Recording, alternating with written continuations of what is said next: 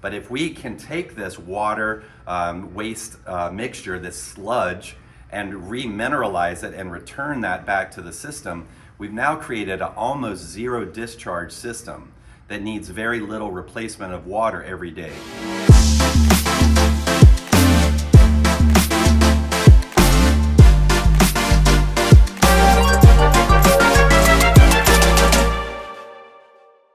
Hi everybody, this is Charlie Shultz. I'm, uh, I'm streaming here from Santa Fe and I'm going to show you a new system that's up today. But I want to talk about my passion in aquaponics and what really got me involved.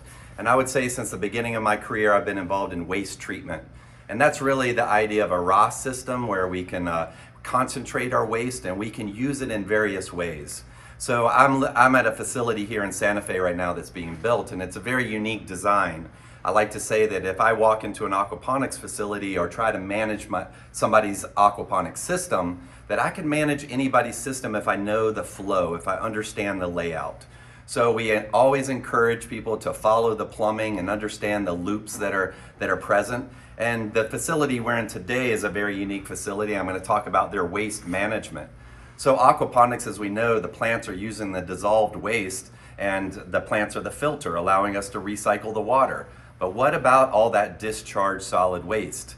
Uh, since I've been working at UVI, we've always had to manage solid waste. We often talk about many failures in this industry are the, the, the businesses who didn't manage solids waste uh, properly.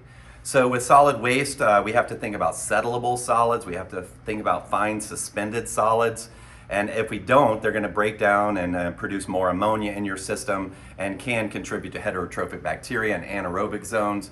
So we have to do this properly. Uh, after the fish tanks, generally we have some type of solids removal device where we have either passive or mechanical devices that are removing the large settleable solids first.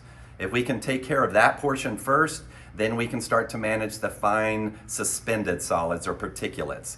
And if you don't manage those, those will all end up in the bottom of your troughs if you're doing DWC.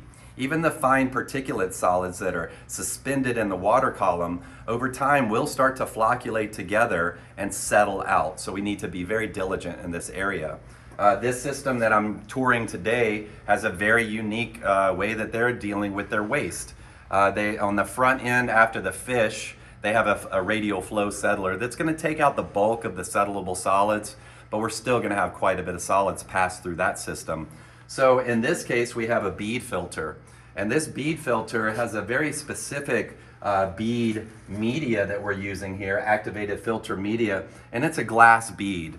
And the glass bead has been designed, this AFM me media, to really prevent a lot of heterotrophic bacteria and solids accumulation. And when we backflow and backwash this filter here, we get another uh, another slug of solids removed after the radial flow settler. So this is a secondary uh, filter. This is a second filter in the loop to remove solid waste. And before we go uh, to the biofilter, we want to make sure that it's clean and purified. So in this system, I can see that we have a UV filter, but it's moving on to the uh, biological filter. And that's just a, an MBBR with your Kaldnes media or your K2 media where your bacteria live, your nitrifying bacteria live. And we discussed today these need a lot of oxygen. So we want to make sure this facility has good aeration in these systems. Uh, so then what do you do with this waste, right? Uh, I learned when I started my career, this isn't waste. And this is why I got into aquaponics.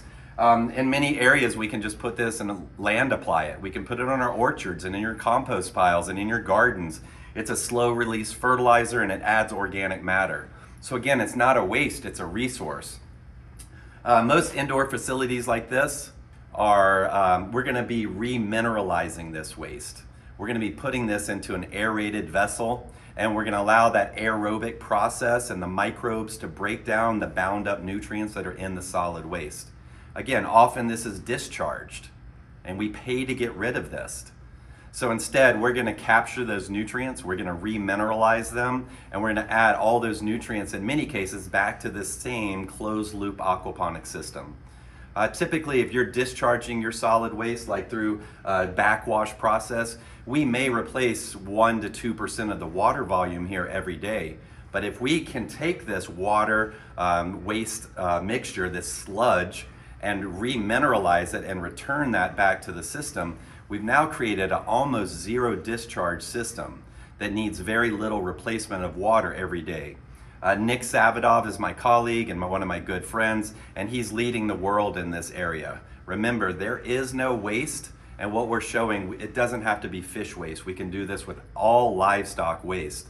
So we'd like to see more of that in our industry, closing that loop even tighter. And waste processing and waste uh, recycling is a great field for anybody here to specialize in and add aquaponics into that. Uh, so it's a, it really can launch you into your career and it's the future for our planet is reusing this waste.